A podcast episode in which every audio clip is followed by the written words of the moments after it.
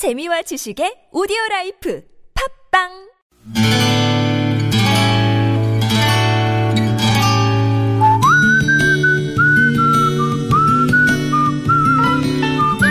여러분 기억 속에서 여전히 반짝거리는 한 사람, 그 사람과의 추억을 떠올려보는 시간, 당신이라는 참 좋은 사람.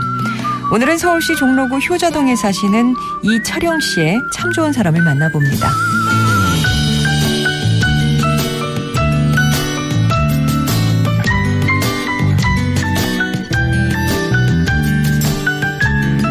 나이가 들면 아침잠이 없어진다고 했던가요?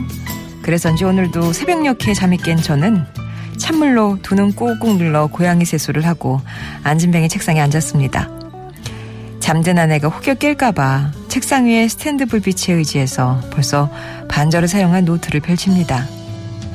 문득 당신 취미는 참 곤란하다 말하던 아내의 목소리가 들리는 것 같아 피식 웃음이 나더군요.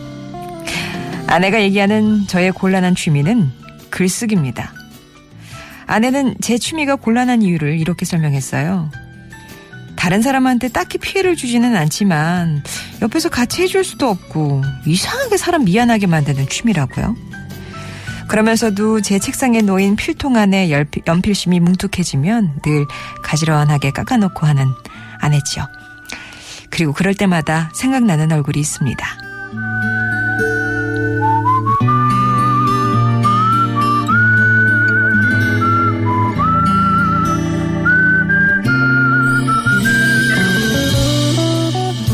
시절 저는 문학이라는 열병을 앓던 학생이었습니다.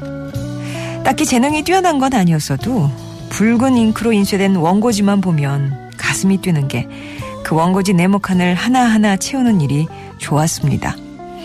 간혹 백일장에서 상도 타오니까 어머니는 제가 외할아버지를 닮아 글을 잘 쓴다며 자랑하셨지만 아버지는 달랐죠. 밤늦도록 부엌에서 밥상을 펴놓고 원고지를 채우고 있던 저를 볼 때마다 글 쓰는 것들은 다 룸펜이다.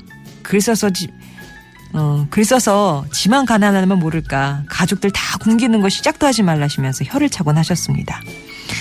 그러던 어느 날 버리지 못해 쌓아두었던 사과 괴짝을 가져다가 사포질을 하시더니 니스를 발라두고 그게 말이자 얘다 이거 네 책상으로 써라 던져주셨던 내 아버지 이병달 씨. 그날 이후 저는 당신이라는 참 좋은 사람의 말보다 마음을 들여다보는 것에 집중하며 살게 됐습니다.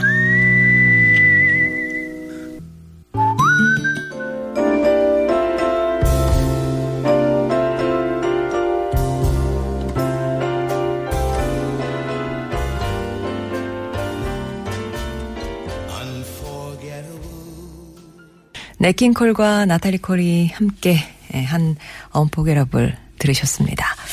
오늘 당신이라는 참 좋은 사람은 서울시 종로구 효자동에 사시는 이철영 씨 사연이었습니다. 한때 그 사과 괴짝이 요즘은 이제 뭐 이렇게 종이 상자에 많이 담아주지만 괴 이게 나무 이렇게 탁탁 박아놓은 것 같은 그런 괴짝에 사과가 이렇게 담겨져 그런 상자에 담겨져 있을 때도 있었잖아요. 당시 대패질도 안 한 그 막송판들을 대충 이렇게 모칠해서 짜맞춘 사과 괴짝은 단단하고 묵직해서 이게 진짜 한 번 쓰고 버리기엔 아까운 물건이었죠. 그래서 널빤지 한 조각이 귀했던 그 시절에 이철영 씨 아버님께서는 그걸 가구 대용품으로 재활용하곤 하셨대요. 현관 앞에 신발장도 그렇고 트인 쪽을 앞으로 향하도록 부엌에 몇 개 쌓아놓은 그 밥 반찬 그릇 등을 보관하는 찬장 이렇게 만들어서 솜씨가 좋으셨나 봐요. 그러니까 그 사과개짝이 우리나라 DIY 가구의 출발이었다. 뭐 이렇게 볼 수도 있을 것 같은데.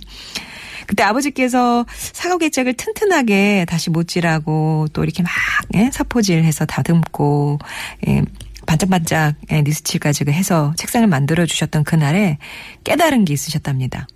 늘 원고지를 끼고 사는 게 그런 아들을 보시는 게 못마땅하신 줄 알았는데 그때 아버지가 못마땅하셨던 건 그런 아들을 응원해 줄 수 없는 형편?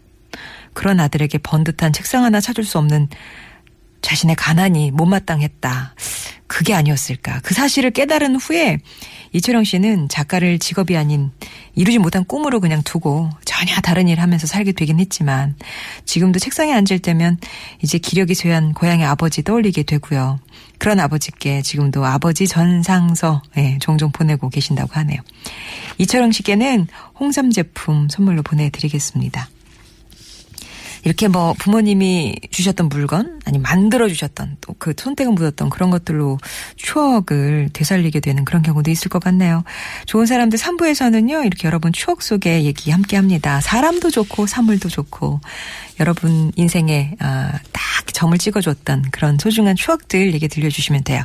50번의 1호 문자 메시지 우물정 0951번이나 무료 모바일 메신저 카카오톡 이용하셔서 당신 참여 이렇게 보내서 주시면 네, 저희가 전화를 드립니다. 여기 이만큼 얘기 안 풀어주셔도 되고요. 그냥 당신 참여 딱 네 글자만 해서 나는 참여할 의사가 있어요. 요것만 비춰주시면 저희가 연락을 드려서 어떤 내용인지 전해 듣고 사연을 정리합니다.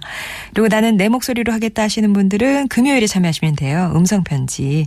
이것도 역시 음성편지 딱 네 글자만 보내주시면 아 참여하시는구나 해서 저희가 또 연락을 드릴 테니까 50원의 1호 문자 메시지 우물정 0951번 무료 모바일 메신저 카카오톡 TBS 앱 이용해서 언제든지 신청해 주시기 바랍니다.